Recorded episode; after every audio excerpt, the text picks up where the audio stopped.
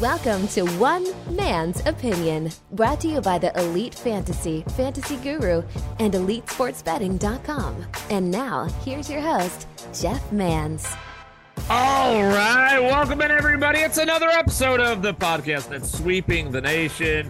Episode two of season four. Welcome back to One Man's Opinion. Thank you, one and all, for uh, downloading the podcast. Thank you for hopefully you subscribed, liked, commented. We need all the comments and the likes and all that we can get. It uh, for some reason that's the big thing with podcasts. The more interactions it gets, wherever you've downloaded this from, whether it's the SXM app or it's the Stitcher, Podbean, iTunes, Google Play.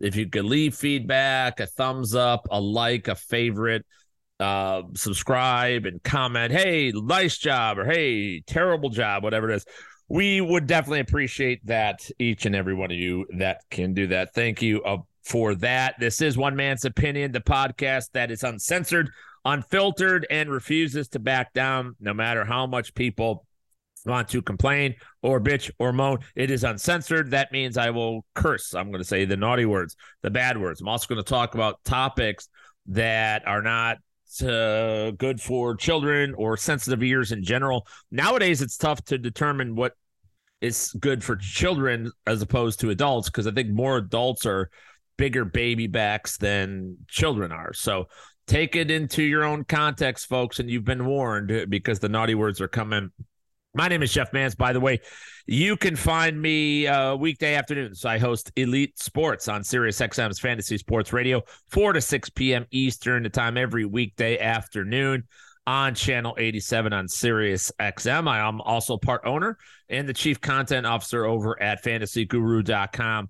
Everything you need in the world is at fantasyguru.com from seasonal, daily fantasy to betting to data to live streams and podcasts and programming and Discord and everything else you could possibly draft guides and um, everything. I don't know what else you could possibly want. A lineup optimizers, we've got that.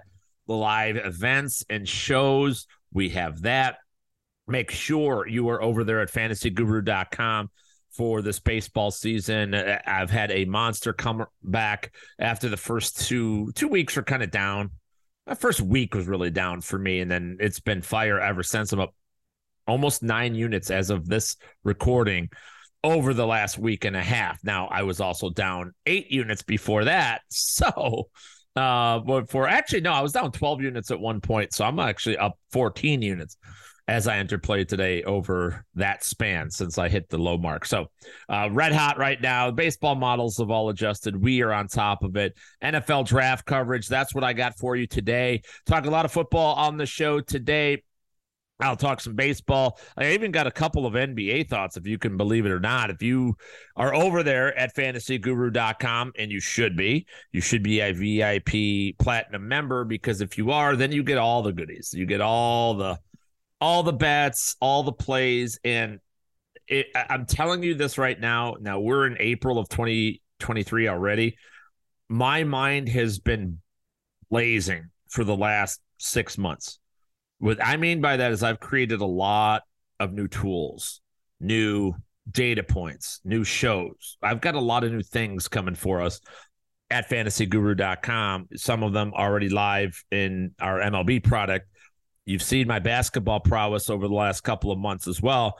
And football season is going to be no joke. So, all the new stuff, you, that's why you want to be platinum, just so you get everything. And that way you don't have to bitch and complain to me, which I understand. I'm on your side with it, but just get that VIP platinum. And whatever it is, uh, if you get, I, I'm pretty sure they'll give you 50% off. Just email support at fantasyguru.com and if it's an upgrade, if you're already a current member, then just say you you want the up you're upgrading, and man says it's fifty percent off of what it is. So there you go. Just tell them I said it, and you'll get it. All right. So lock that down, everybody. You can follow me on social media at Jeff underscore Mans on Twitter. Everywhere else, the Jeff Mans, all one word. That's Facebook, that's Instagram, Snapchat, and on TikTok. Uh, today on the program, I mentioned NFL draft is just a week away I will be doing a ton of NFL draft content here at fantasyguru.com, which I always do anyway. But also on SiriusXM, I'm going to be hosting the Elite Sports Show, which is sort of the pre-show on Thursday and Friday, and then I'm going to be part of the four-hour Thursday, five hours Friday spectacular that they put on on Fantasy Sports Radio. Me and Mike Dempsey and John Hansen and Jeff Ratcliffe. We're going to be Bob Harris all hanging out, talking ball and having a good time. I'm sure we'll be mixing it up. We always have disagreements. Love doing that with the boys. So that'll be a lot of fun. So I'm going to talk a lot. I'm going to talk running back rankings today. I may get into some offensive line stuff with you as well if time is available. I don't want to go too over the hour because you know all the professionals say if you go over an hour, they don't listen as much, Jeff. An hour's the limit. I don't know about that. I don't know. Data Schmeda, right?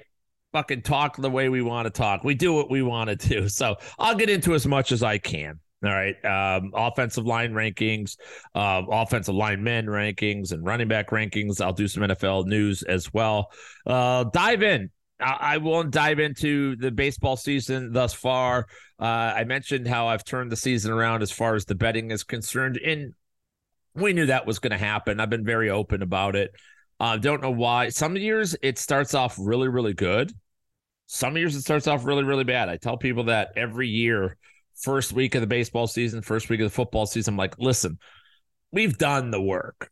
There's not even I, I'm not a person that's going to be ill prepared or unprepared or be like, oh, I had no idea this guy was on this team. You'll never catch me like that. I always know that. But how the betting or and or DFS stuff comes through, that's a timing issue. We just don't know when the wins are going to come. We know the wins are going to come. We know the results are the results, but we don't know when. And so it gets discouraging when you start out. It's great to start out hot, but I think sometimes starting out hot can actually really fuck with your mind because you start thinking that you're in a lot better situation. You get a lot, you get too overconfident right? And you, you think, oh, it's fine. And you start giving back units or giving back plays or setting shittier lineups or not doing that extra legwork that you need to be doing. And it really screws things up. In my case in baseball, it started out kind of cold and been absolute fire. I caught fire in DFS thanks to Ray Flowers and CJ Kaltenbach and Ted Schuster and Chris Rose and Scott Bonder over fantasyguru.com, those write ups have been amazing. And uh, really was on fire. I had a really good stretch for there. I had, what was it, six in a row, six for six in 50 50 cash cashes, and then had a nice GPP finish, uh, top eight in a big GPP a week and a half ago, early last week. Everything was going good. Everything's fine. Giving back a little bit in DFS, but I've surged I haven't had a losing night in over a week now and betting on baseball, right? So I like where we're at right there. Some of the things I'm noticing, uh, for one, pitching is starting to come back around where we saw in the early portion. Strikeouts were way, way down.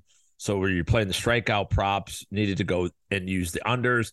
I didn't. I was looking for overs. That stymied me in the beginning, although I did pretty well only three losses all season on strikeout props, and one of which came today, by the way. Fucking Mason Miller, Oakland A's. That bullshit, man. Had five strikeouts and 80 pitches, or I'm sorry, 60 pitches, had 20 more pitches to go. You thought another inning and a half at least, only gets 80 pitches total and doesn't strike out another guy. Man, that's been brutal. Brutal. But um, feeling good with that. You know, weather's starting to clear up, so the hitters are identifying themselves uh, when the hot streaks, I should say, are identifying themselves. Look for hard contact. Look for good exit velocity, good average exit velocity. Look for if you're watching games, watch when players make good contact, but the defense makes a diving catch or a, a great throw. A ball's hit into the hole, shortstop goes out and gets it, beats him by a step. In the box score, it shows 0 for 1, but mentally you realize, oh no, this guy's right on it. And things like that. So that has been a good sign for us and a good way to get back. And I'll tell you, probably was a good thing for me as I'm doing so much football stuff right now. Continue to do NBA stuff over at fantasyguru.com as well. It's probably a good thing that I got off to a bad start in baseball because that pisses me off. I hate fucking losing. You guys know it. If you listen to me on the radio, if you listen to this podcast, you know I hate losing. I won't lose. I'm I won't do it. I, until when someday you will not hear my voice on this podcast. That day I will be in the fucking ground. I'll be dead. That's the only way they're going to get me to stop winning. I will figure it out. Not always sure how. Go into it with one plan. Sometimes we have to adjust, but we will get the W's. It will happen. So, yeah, that's that's a promise. It's a fucking guarantee. Talk about that a lot, and I mean it with every fiber of my being. So, in that spirit, we will not be denied. And I'm glad. I'm glad to be motivated by this coming baseball season. Speaking of bad beats, though, yesterday really pissed me out. Just we don't realize how much scorekeeping plays into it. But I got completely screwed uh, last night. I'm recording this late on Wednesday night, um, the 19th of April. Last night in there was a uh, NBA game with the LA Clippers and the Phoenix Suns. Had a nice little you know pretty easy four team parlay. It was going to pay us about 2 to 1 on our money. Um I used a lot of alt line parlays. That's what I do for my NBA bets, and had the over five and a half Russell Westbrook assist line. Russ comes out, Westbrook just starts shooting and shooting and shooting and scoring and scoring and scoring. So we're down. But at one moment late in the first half, he had one assist at the time only. We needed six, of course. And the ball came off the rim directly to Russ. He he slaps the ball on purpose. He literally slaps it right to a, a charging teammate who got the layup. It was an assist, credited as, as an assist, rightfully so. And then they took it away right before like halftime. He went from one to two back down to one. It's like, oh, bullshit. Bullshit. You know, sometimes this will happen in the NBA, happens in baseball, happens in football, and then they credit it back later. Well, during halftime, they gave it back. Okay, it's two assists. Okay, cool. So then go to third quarter, gets another assist at that point. And in the third quarter, we're like, all right, we need two more going into um or yeah, two more. That was it. We needed two going into the fourth quarter. Fourth quarter starts, it's going. All of a sudden, you I look at the box score. Actually, I didn't even look at it. Uh, one of our subscribers at Fantasy Guru looks at it, and he loses a fucking assist. What the fuck? He lost assist, and it was never given given back. He had two assists in the fourth quarter, ended up with five for the game. I'm 90% sure it's all because of that that slap of the ball that they weren't sure what to do with. That's a brutal one. Losing two units on that. And for me, it's a very large unit size, uh, well over a thousand dollars. Um, is essentially what I do on the NBA $500 unit size. So that's a brutal loss. That's a big loss and it sucked, but we're still profitable. It bothers me, but I'm not going to get over the moon about it either. You'll win some of those, you'll lose some of those. I have had some a couple games go to to overtime in the NBA to get us some overs, so it's not like it's all doom and gloom. But uh, just another big negative in there as well. And that's something like w- when it comes to betting, playing daily fantasy, playing seasonal fantasy sports, which is sort of what I do for a living and what I preach and teach for a living. You know, even beyond that, like we got to learn. Have you guys noticed fewer and fewer people know how to handle themselves. Do you guys notice that? Like even in public, how many times have you guys been out in public? I, I watched a, I saw a video the other day. My nephew actually was at the uh, Chicago White Sox game over the weekend, last weekend on Sunday. Brought his family. Love the kids. You know, it's just so great. Reminds me of when I used to. I was with him, and I'd bring him the games, and you know what I mean. Like it's a great thing and uh, I thought it was wonderful. Saw the pictures on Facebook and everything's cool. Next day, I saw that there was a ma- massive fucking fight down the first baseline at the White Sox game. I mean, we're talking women and kids and men and people fight throwing fucking haymakers and yelling and screaming at each other. Luckily, it wasn't in my nephew or his family's area, but there was a lot of kids around, a lot of people around. And I just, I, I just thought, what the fuck are we doing? What are we doing as a society that people can't handle their shit? What happened? Is it COVID? It, what what happened to people? You know what? Screw people. What happened to men? What happened? You know, it's funny.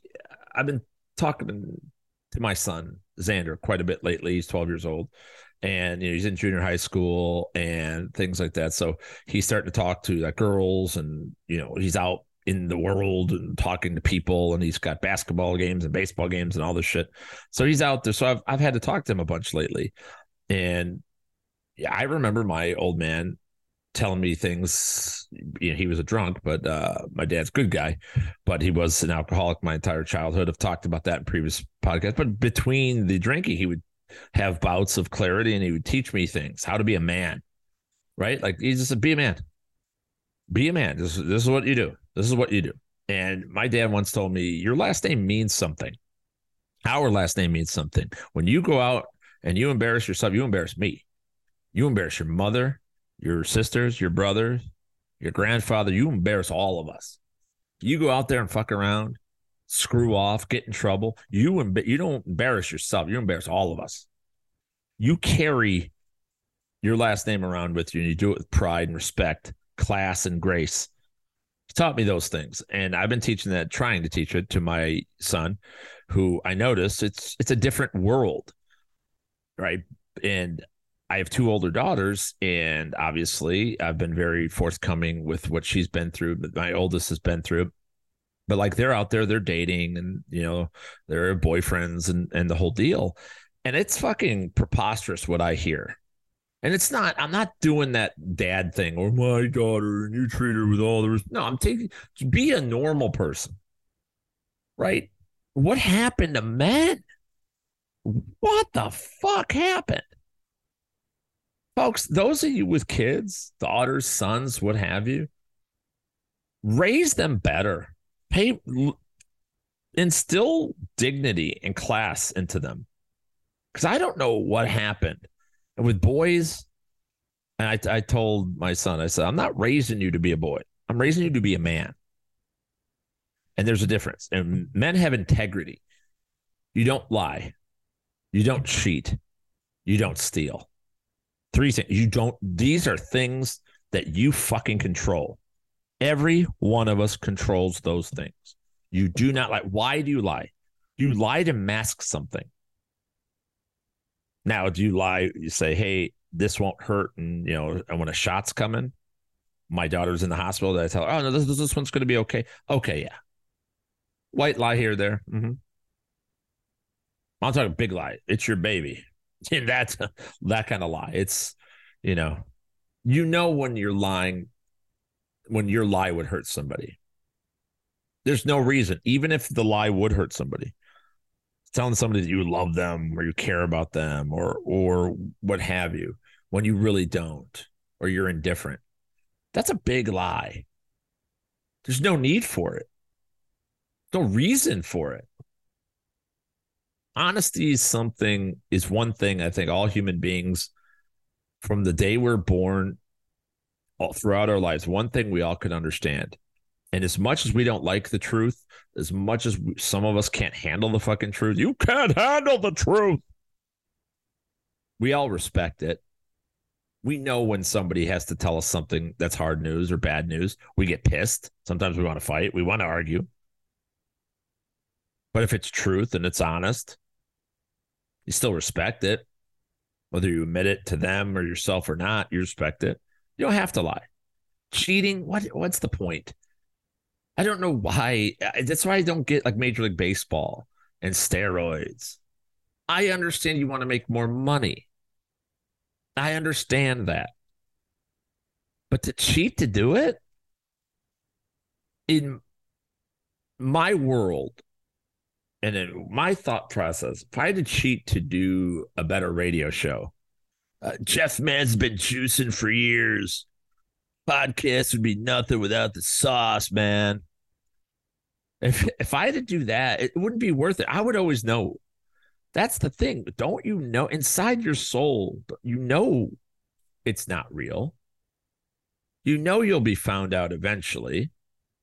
Is it really worth holding the all-time home run record when nobody admits you have it and you can't get in the Hall of Fame and nobody thinks anything of you? You don't even get mentioned. Barry Bonds and McGwire and Sosa, was it really worth it? I don't think it's worth it. I don't think it was worth it. What was the point? You had a good run, you made money. And I know some of you are like, oh, fucking money. Money ain't everything. I've been dirt poor and I've been pretty wealthy. Not very wealthy, but you know, I sit here, got plenty of money in the bank, right? Investments, all that bullshit. But I don't know. It doesn't. I, I, I always, I will always say people like money doesn't buy happiness. Bullshit. Of course it does. It buys you the things that can make you happy. It eases your mind a lot. There's no doubt about it. I've been dirt fucking poor. Right. I start out fantasy sports, had to refinance my house and sell cars and have nothing to my fucking name, not a penny in the bank when I started this endeavor. So, but you know, it's worth it. It was worth it. it was fine.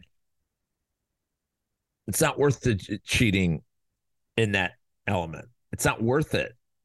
You know you're cheating. You know you didn't earn that money. You can get sued for it too and lose it all plus some, plus whatever you had before that. And you lose your name and you lose your reputation. Is that worth it? It's not worth it. Don't steal. Why do you take from others? You know how, you know what? I, I believe in stealing. I believe in part of stealing.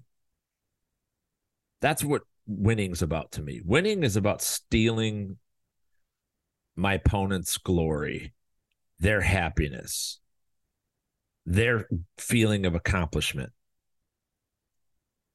That's what I want to steal.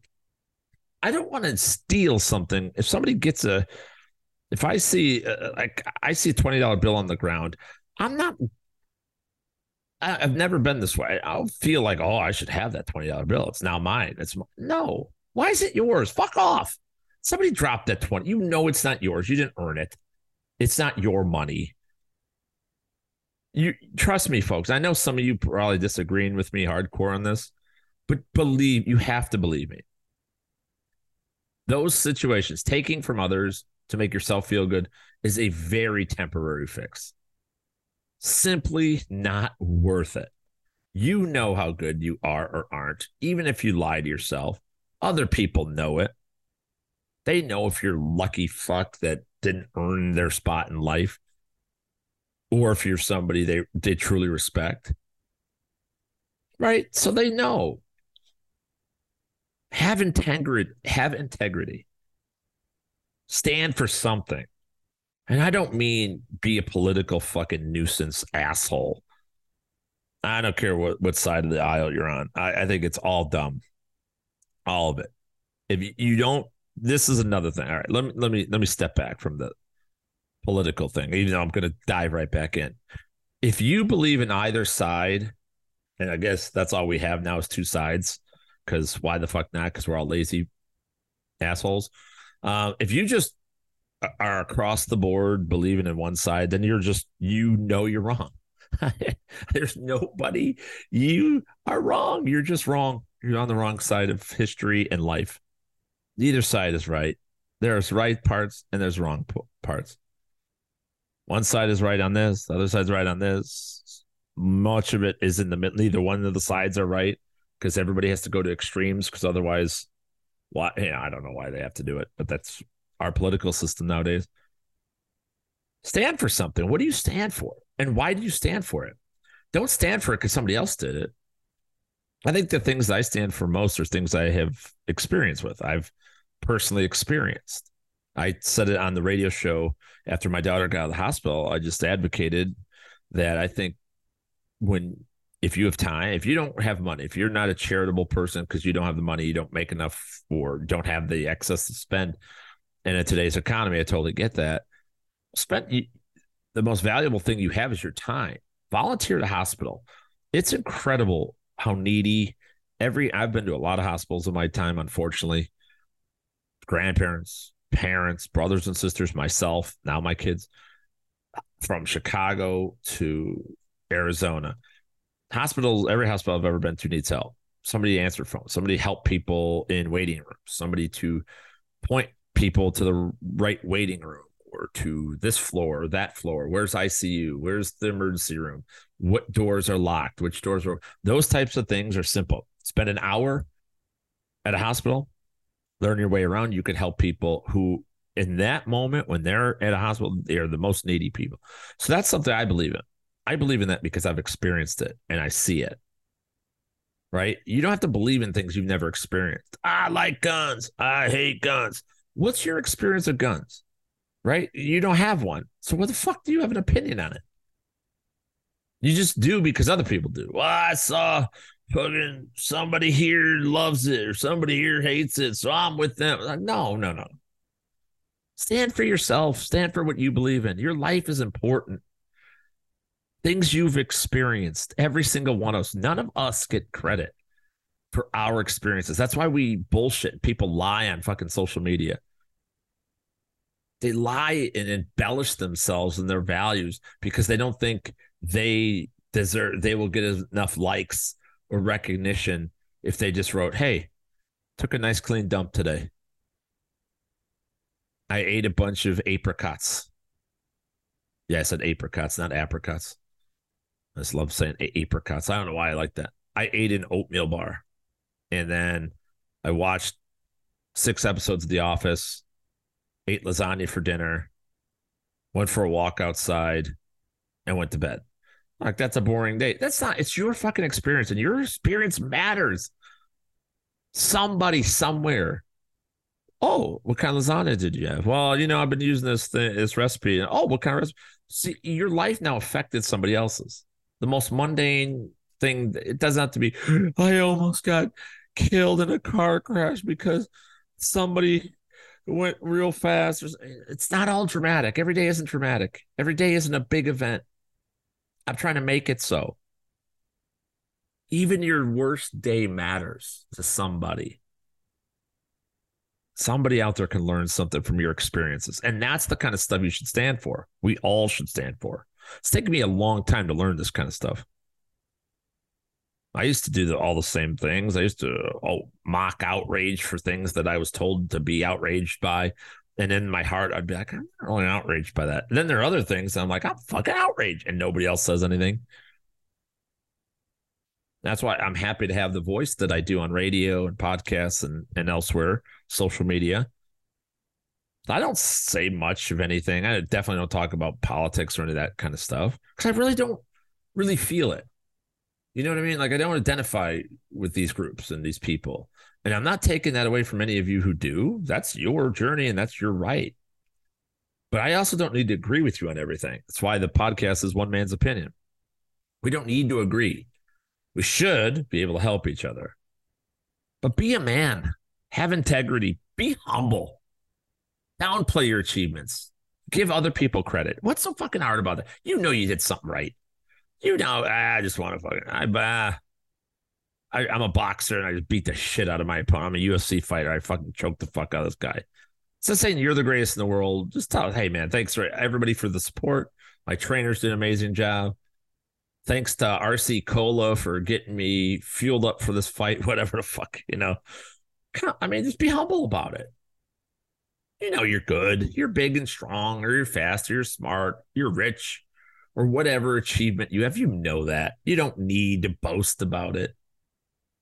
Now, by all means, somebody's talking shit and you got to hit them a little bit, little jab back, then eh, save that for then. I need to boast about anything else. You know what else? Take care of women. Take care of females. That's an archaic take, probably by me. And today is like, how dare you say? I don't give a fuck because I believe in that. My old man taught me that years ago, and I'll go down. Boys are built differently. We grow bigger, we grow stronger.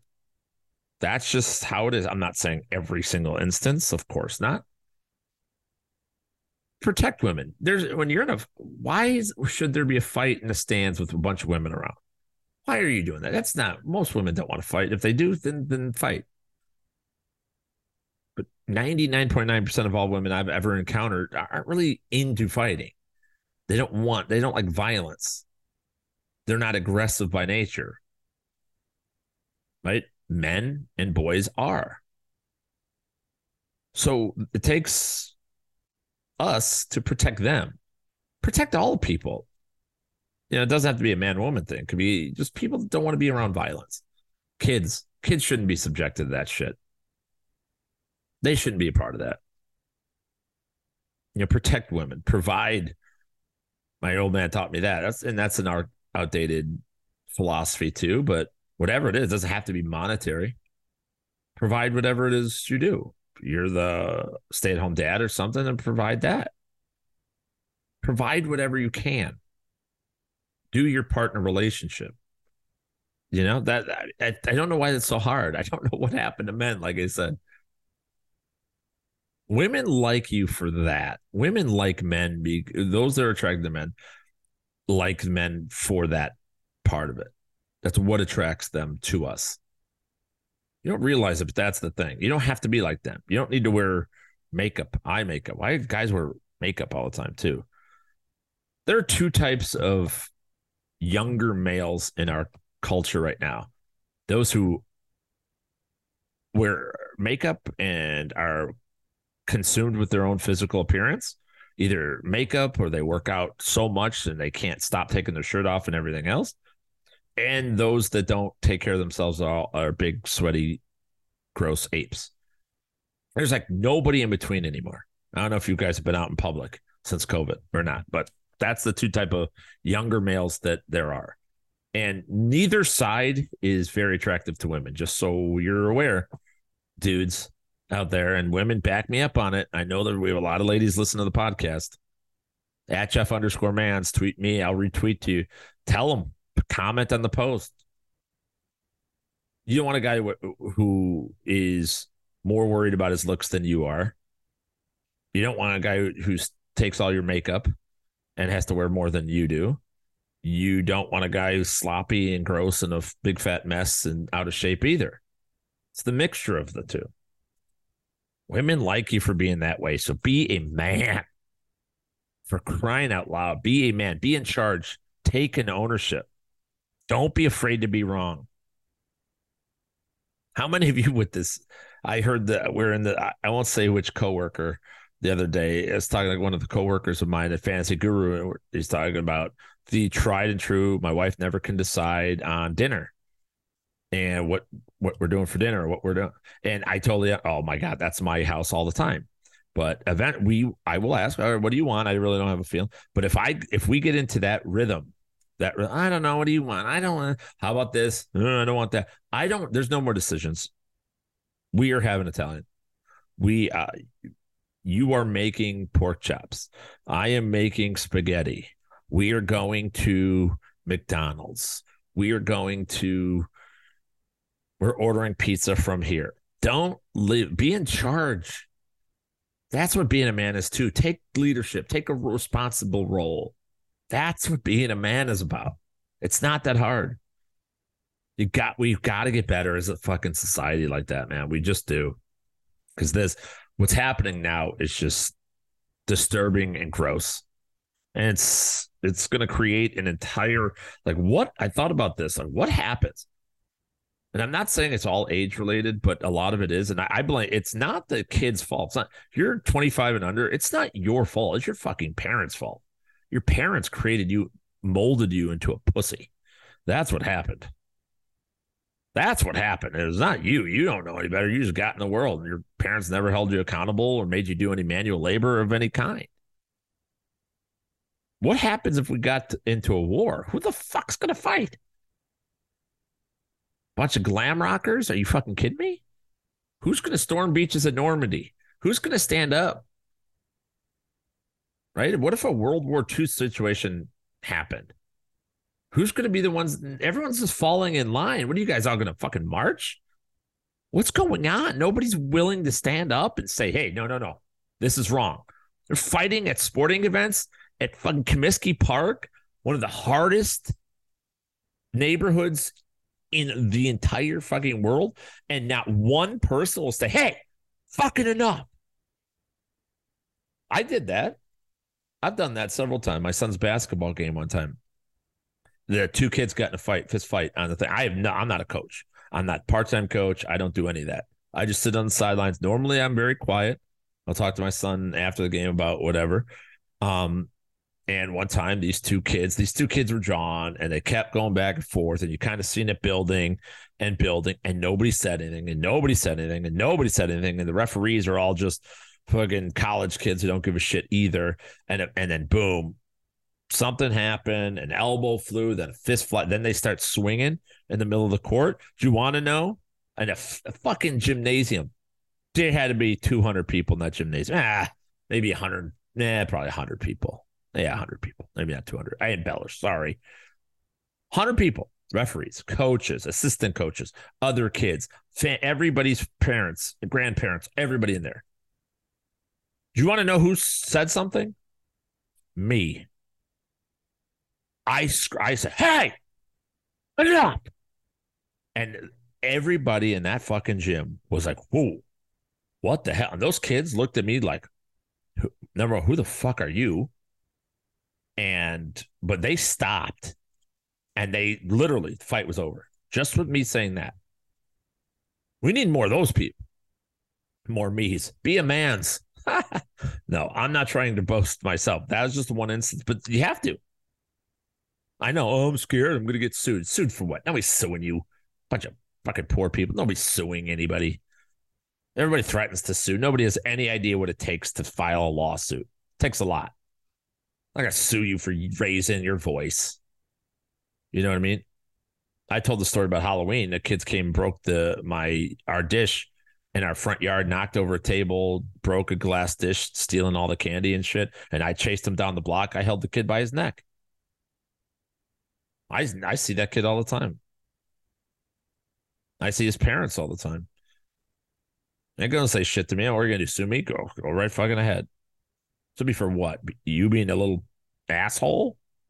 Don't knock over people's shit. Don't steal from people. Don't get your then you won't get your block knocked off. Simple. And if kids, and by the way, kids know this. But if parents, if all of us, our 40 year old pluses, 30 year old pluses who have younger kids, if we don't install that in them, if we don't teach them, we're raising a valley of idiots and wimps and nobody's going to want to have sex with them. That's that's my final say there. There we go. All right, let's get into uh, um, my NFL draft conversation. Let's talk NFL in general. I, I didn't get a chance to talk about the Pittsburgh Steelers trading for Allen Robinson, or as Sandro Anello would say, Allen Robinson. I thought it was a pretty interesting deal. You know, the Rams just were done. Evidently, that's the thing about Allen Robinson. I don't think there's anything left in his tank. I fell for it. It's one of the hardest things to do. Let's talk about being a man. Here's another thing with analysis and about fantasy sports, right? Allen Robinson, for those who follow my work for years, know that he was one of the guy we called him All in Robinson because I went all the way in, chips all the way in. I thought he was one of the best values in the drafts in fantasy football drafts in 2021 and said, all right, well, this, you know, in Chicago, thought everything was going to go well and start out slow. And I'm like, what's he going to have? And I said, well, yeah, if you're going to cut him now, what's he going to have? 500 yards and two touchdowns all year? Well, he had 401 touchdown all year long. 400 yards. It was the worst I've ever seen. That was coming off a 100 catch, 1200 yard season the, just one year before. But he absolutely deteriorated. And what happened? Oh, that's the quarterback. That's the offense. The Bears, they stink. Okay, well, he went to the world champions last year. What did he do? He averaged a cool three catches and 30 yards a game. He did catch three touchdowns, but that's one of the touchdowns came when Cooper Kupp was already out for the season. Nothing. I don't think there's anything left. I don't think there's anything left. He got a big payday to go to the Rams. I loved Allen Robinson coming out of Penn State. Loved him in Jacksonville. Had him in fantasy at year 2015 or whatever when he had 14 touchdowns and 1,400 yards.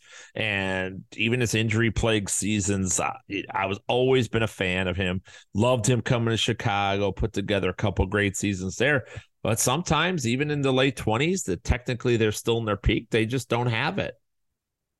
He still can catch the football, not a ton of drops, only a 60% catch percentage over the last two years, though. And I don't know if playing with Kenny Pickett is going to matter one iota. I don't think it's going to help him, right? I don't think it's going to really help him.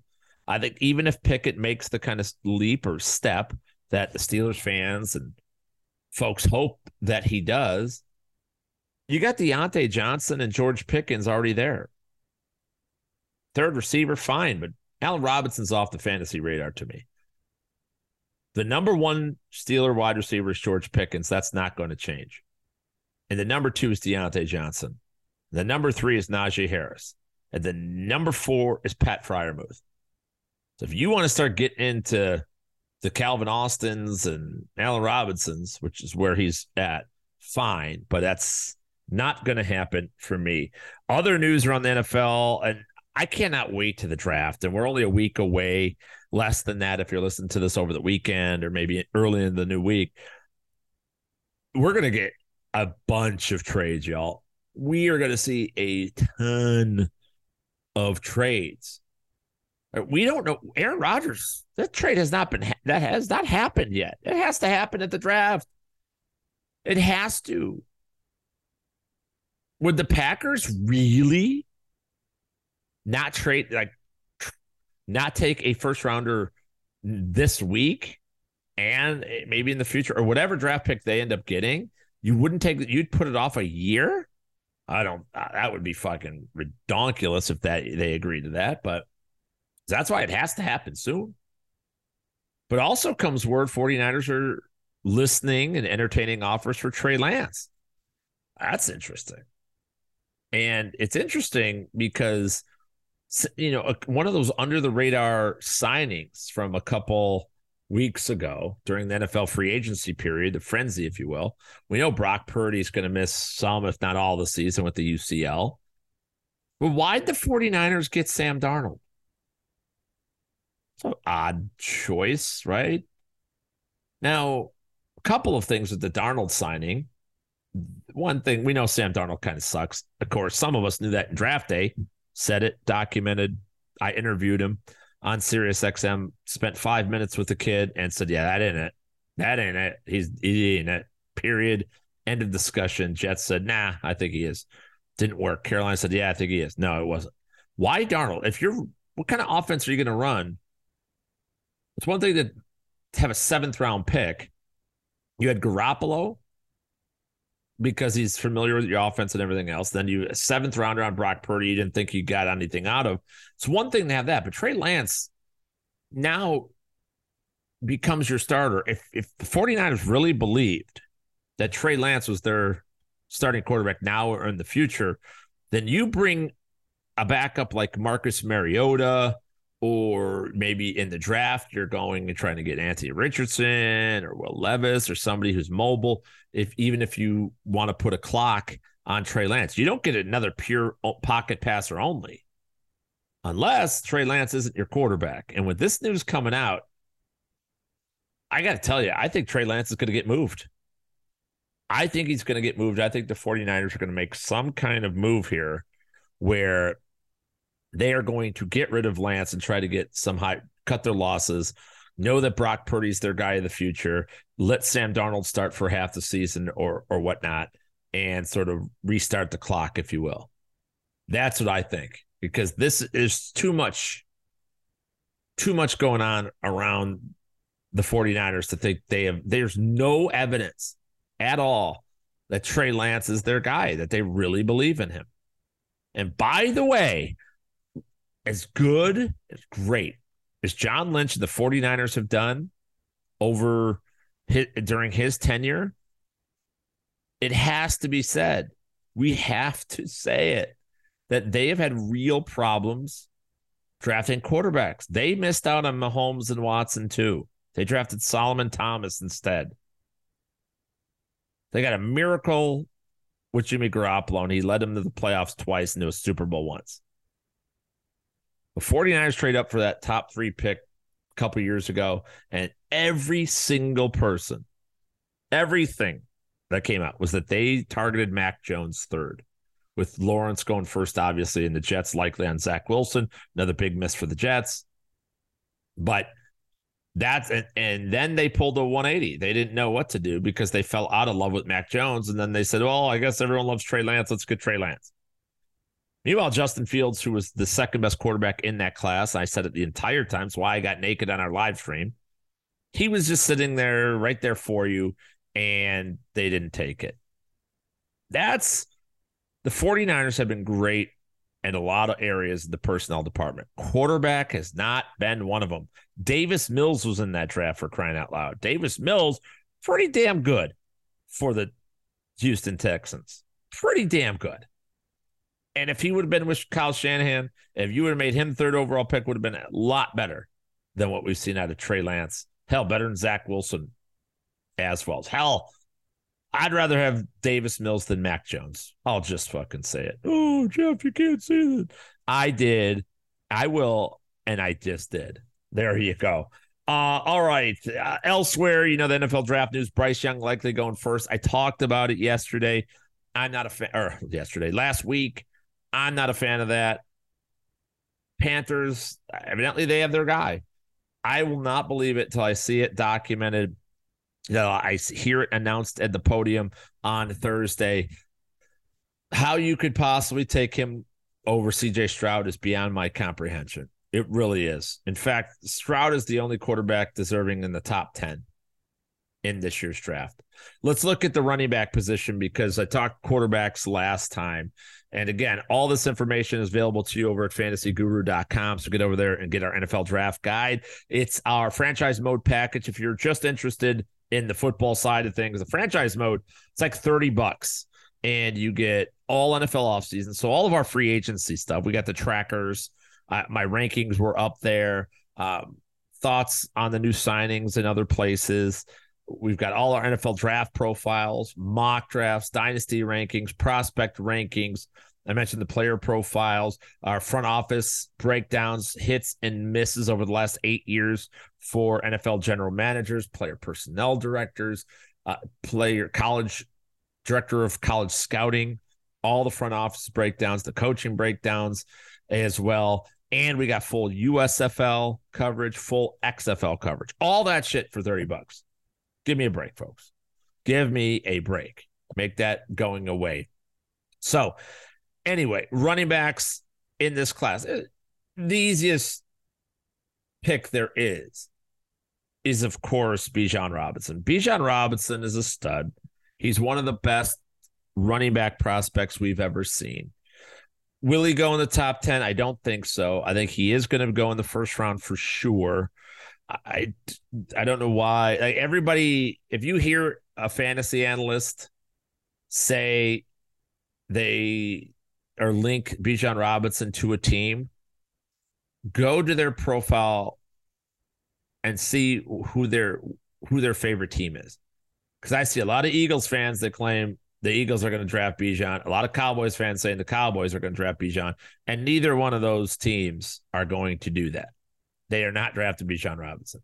He's number one though. Bijan, he's an all-world prospect, great after contact, lower cent, um, big guy, fast, four four runner with weight on him, very muscular, lower half, upper half match, catches the ball out of the backfield, full three down back, can pick up yards after the con uh, after contact. I love every single thing there is about Bijan Robinson, and I'm not going to waste a lot of your time because I don't think you are downloading and subscribing and listening to one man's opinion especially after my rant on Be a Man. I don't think you're listening to it to for me to tell you Bijan Robinson's great. I'll let every other analyst do that because they haven't done work on any of the others. My number two running back is Zach Charbonnet from the from UCLA. Charbonnet's the real deal. He has a good chance. If anybody's going to have a better career than Bijan Robinson, all told, it'll be Charbonnet. Charbonnet is just pure. He's another great prospect and he's being overlooked a little bit. He's complete. Catches the football out of the backfield very, very well. He's big, actually bigger than Bijan. Strong. Makes yards after contact. he's everything you want to see too. He's a full service three down back. And, you know, the fact that we have two of them in this draft, and it's what I look at. And I think it's very important for fantasy players out there come draft season. If you're doing best ball right now, or even in dynasty leagues, you, uh, the Bijan Robinson, Zach Charbonnet decision, I guess, comes down to this. Would you rather? Uh, we'll see where they go. That's what's most important because Bijan, whoever he goes, he'll go in the first round. Which once you're, if you're in the first round as a running back, you're going to be.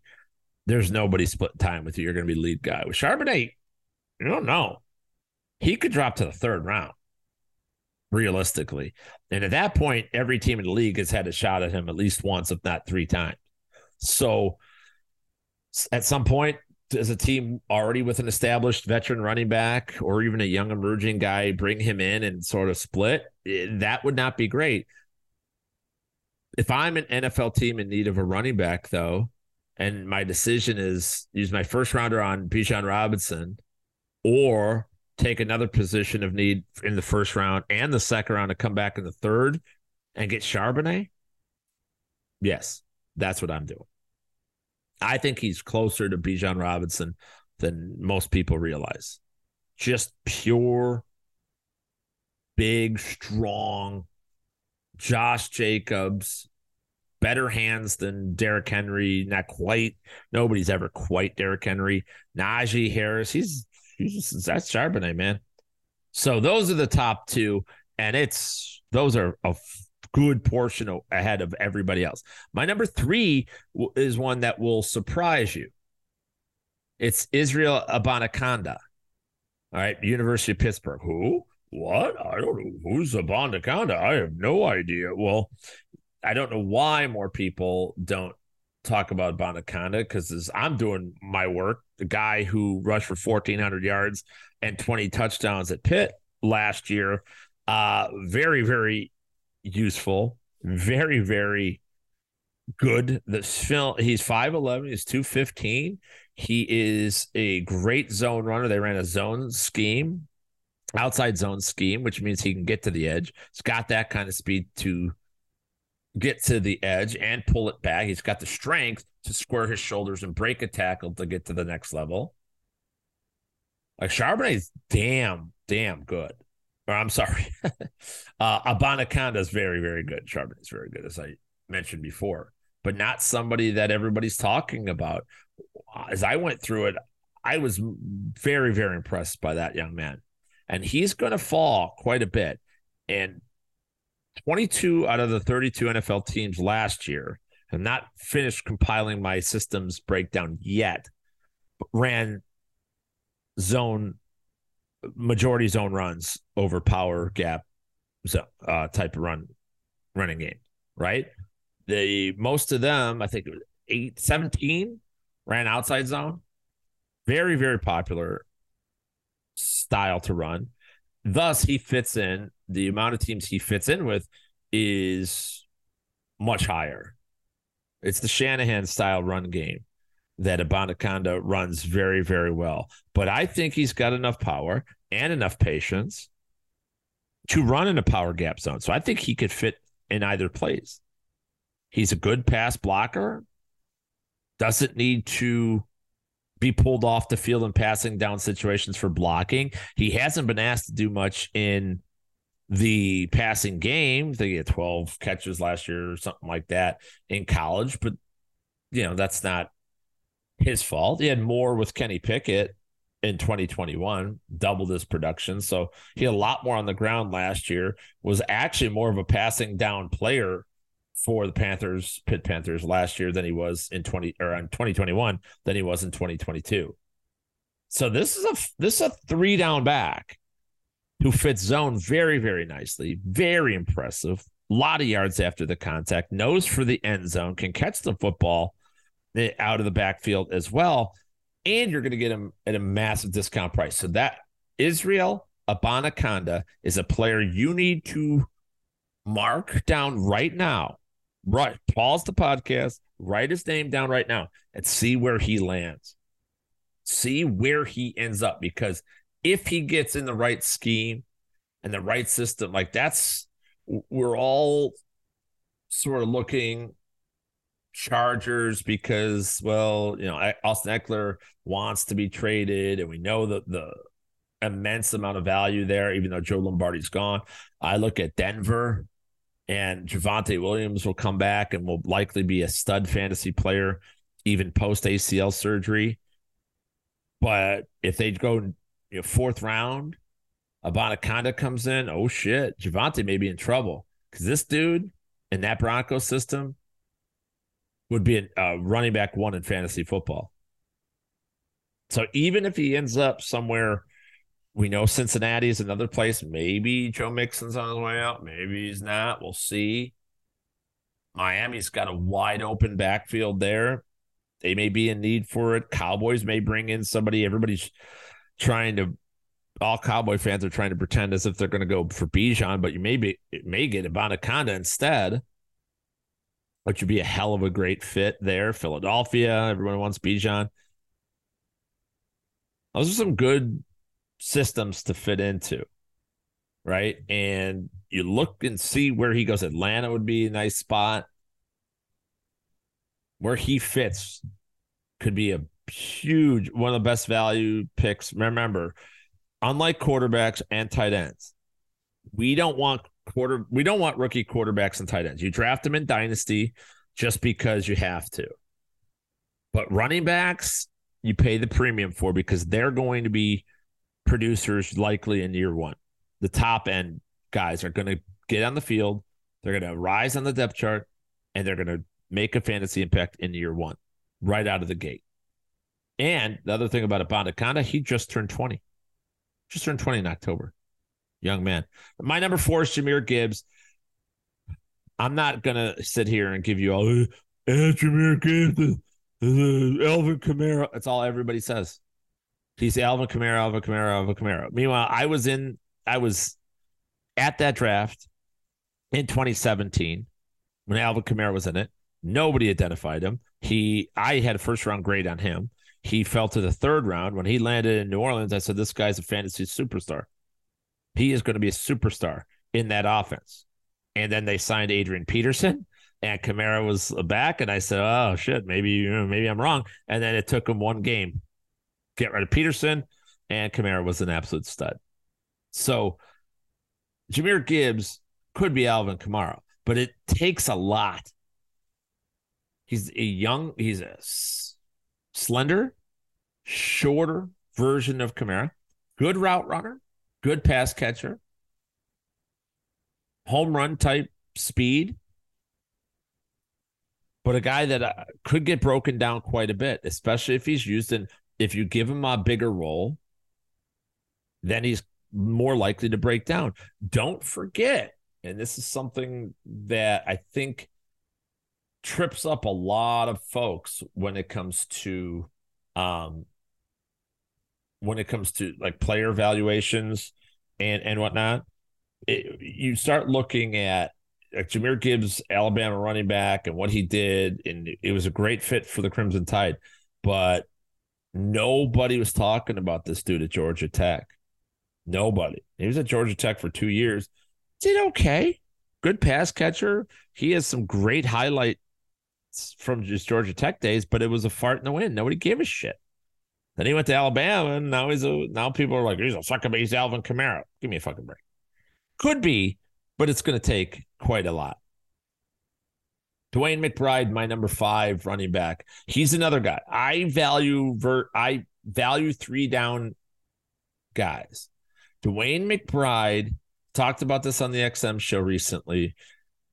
The only problem with McBride in the ride is that he fumbled 11 times in two years. I watched each and every one of those fumbles.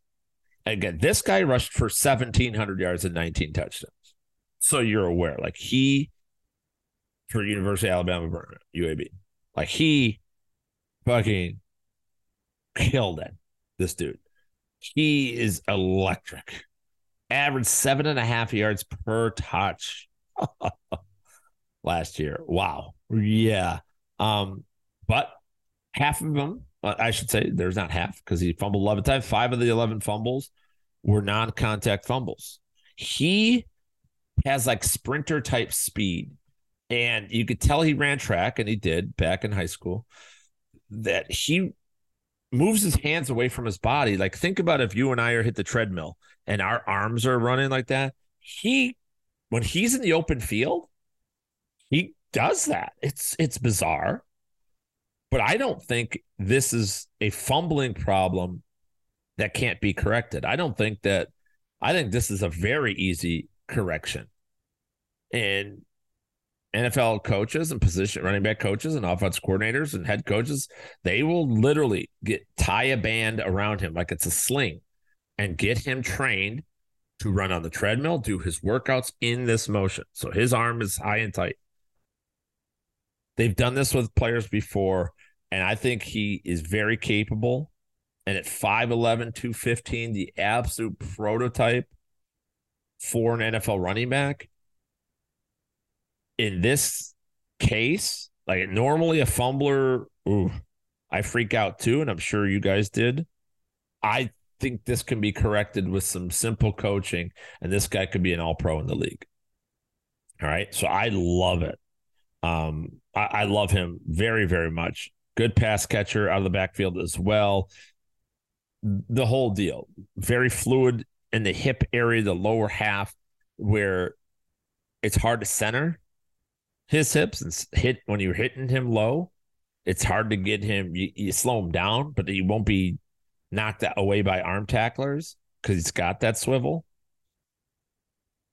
So DeWayne McBride, UAB, my number five. Uh, let's say Bijan Robinson one, Charbonnet two, Abanikanda three, Jahmyr Gibbs four, DeWayne McBride five, six. Tyjae Spears. I'm not the biggest Tyjae Spears guy. I, he has a a group of people that absolutely love him, and he's got a group that say he's too undersized. But then the same people who say that claim that yeah, um, Deuce Bigalow, Male Gigolo, and, and whatnot. The, all those guys are uh, are totally fine. Right? Are the the there's a lot of undersized running backs in this year's class. If you haven't noticed that yet, and that's Achane, H De'Von Achane, and uh, Deuce from. Um, I'm absolutely blanking on what school he's from, but uh, the, the Deuce Vaughn, that was it, Deuce Vaughn. Uh, no, I totally fucking blank on the school though. Totally blanking. So, um, yeah, Deuce Vaughn. Yeah. So I, I mean, I got, I got Deuce Vaughn. Barely makes my top 20. He's my 19th. I ain't touching that fucker. But Tyjae Spears is good. Tyjae Spears, little slight, little smaller, little um he's taller than you think. He measured out over 5'10, but only 201 pounds. He runs, he will run lower. He will help. He's a, a well built upper half that he will get lower as he gets into contact, which is something I like to see as a smaller player. Those that don't do that, think of like a uh, a bug that rolls. What do they call it? Like a roly poly bug they roll into a ball to kind of save themselves and make it harder for predators to throw it off. Same concept with when you're running back. Got to get low and use all your body to muscle out these guys as much as possible. Because if they don't take the right angle and they don't take the right procedure and, and knock you out, you could you keep going. You just bounce off of them because you're light and they hit hard and you just keep moving in a different direction. So uh very productive running back, good receiver out of the backfield. I love he has like advanced vision. It's one of those guys who could see sets up the blocks well, sets up his lane and his path. He knows where he wants to go, especially when he gets into the second level of the, the defense. He's absolutely deadly in that second level because he he's already ahead of you. Like he gets through the line. If you don't get him early, if you, you don't get Tyjae Spears early, it's very tough to get him. The balance is fantastic. The paths he takes to cuts are fantastic. And I I was very impressed with him actually. Just a little undersized. Right. And ultimately that's what kept him down on my charts. It's why I'm not a Tyjae Spears Stan, but I do like him quite a bit. Kendre Miller from TCU. I love I like Kendre Miller. Great deal. You if you watch the Horn Frogs play at all, you know, they were one of my favorite teams to break down in the this year eh, for the draft. I don't I watch college football. I don't watch a ton. I don't pay a ton of attention to it. Also, I don't really evaluate talent for the college level. I evaluate it for the next level. So they were one of my favorite teams because I couldn't figure out what they did right. And I went into it thinking, oh, it's Quentin Johnston. It's the passing game. And then I'm like, mm, it's not. I'm lower on Quentin, Quentin Johnston than I thought I would be, but I'm higher on Kendre Miller and that part I like a a real great deal. So um, they say they don't like the speed. I think the speed is. I have no problems with Kendre Miller's speed. He's another one that takes great paths to cuts. He sets things up very, very well, as well. Um, you, you know, he's patient runner that he does. He's one of those play those running backs that does try to hit the 70 yard home run every single time. He tries to take every ball to the house, right? So at times he doesn't finish his runs incredibly well. I would like to see more falling forward, more leaning forward, and that that means giving yourself up a little bit just to get that extra yard or two. He will stand upright and try to wiggle out of a tackle, especially if they got him by the lower half. And it often results in him being knocked backward, then losing a yard or two. And that's and that's something that can be coached, but I would I love when it's instinctive in runners. So that's one of my only problems with uh with Kendre Miller. But I like him a lot. And I think that unlike other running backs that haven't showed, you know, when we're evaluating them for the um pass catch ability, because I think that's another thing, is with Miller, you don't have a lot of receptions, a lot of work, right, in the receiving department. But when you saw him in workouts and you saw him catch passes out of the backfield, you realize, oh shit, okay, this guy, the ball is doesn't surprise him when it arrives. You know what I mean? It does. It's not a surprise. He knows what to do with it after the catch. He's he doesn't take that time. He doesn't have to body catch everything either. So um, I'm a fan. I, I like him. I think there are a couple of things I wish I would have saw more, but he's my number seven. Uh, De'Von Achane from Texas A&M. I listen in the right system. But D'Andre Swift's a productive fantasy player right? There, there's all kinds of if you're if he gets in the right backfield and gets an opportunity to play as a pass down exclusive type running back, he could be productive. And in fantasy for PPR, he can. He's a home run hitter. I think Achane also could be a punt returner, a kick returner. That could end up being what he does as well. So Achane eight, Eric Gray from Oklahoma. I like Eric Gray. Eric Gray top 100 recruit, went to Oklahoma, you know, and he lived through the transition there. Um, Lincoln Riley leaving, going to USC and and all that. So it's a whole different offense and coaching staff than what he thought he was getting into. But there's a lot of good tape. Very professional running back in Eric Gray. And my number 10 is Tank Bigsby. I'm way lower on Bigsby than most people. I normally like big, strong inside runners, and I do. I think Bigsby's a solid guy like that. His fumbles worry me more. He has less fumbles than DeWayne McBride, but it's a more concerning fumble because he's built so strong and he's got good form and posture that it just seems like he's not going to be able to hang on to the ball. I, I can't really explain why, but and that's what worries me uh, as well. So when you get very little pass catch ability and also does not look as good, he's a body catcher when he's worked out and caught balls in his pro day. So when you've got that combined with inside only or mostly running, not quite the speed you want to get to the edge. Outside zone would give him trouble. And then when you get there, you have ball security issues. Oh, it was too much for me to be high on. And I know other folks are high on him, but I, I got him at number 10 right now. I've got plenty more write ups and player profiles for running back position and all other positions exclusively over at fantasyguru.com. Get over there, check it out. If you're interested in our offseason only package, franchise mode, it's right there for you. Go to fantasyguru.com, click the upper right hand cor- corner. If you are the kind of person that likes to win money or fantasy leagues or both, and you want to get some extra spending cash throughout the summer, get that VIP platinum over at fantasyguru.com. If you have to email us, email us support at fantasyguru.com. If you already are a member, but you're like, fuck it, I'm just going, I'm going to get everything. I'm going to get the VIP platinum. We'll give you 50% off that. Just tell them man sent you, and that we'll use whatever you've paid so far toward that 50% off. And boom, lock it in for the year. That way you get my NBA playoff bets, my baseball bets. You get b- baseball DFS, everything that we do, USFL, XFL, NFL draft guide, fantasy football draft guide, coaching breakdowns, all the DFS write ups during the season for football, and all the bats, every single slate, our college football stuff as well.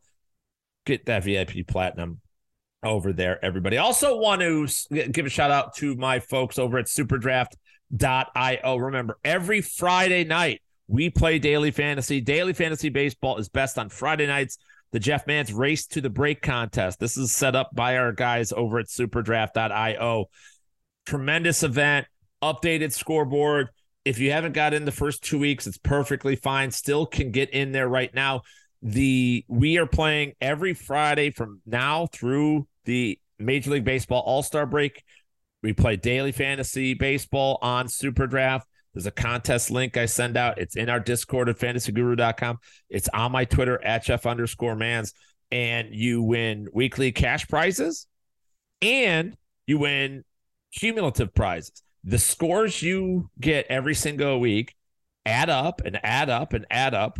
And at the end, the grand prize winner will win two tickets to the Major League Baseball All Star game in Seattle, futures game, the uh the home run derby, the whole shot in Seattle should be a great time had by there. There's cash prizes if you don't get the grand prize all the way through 20th top 20 overall.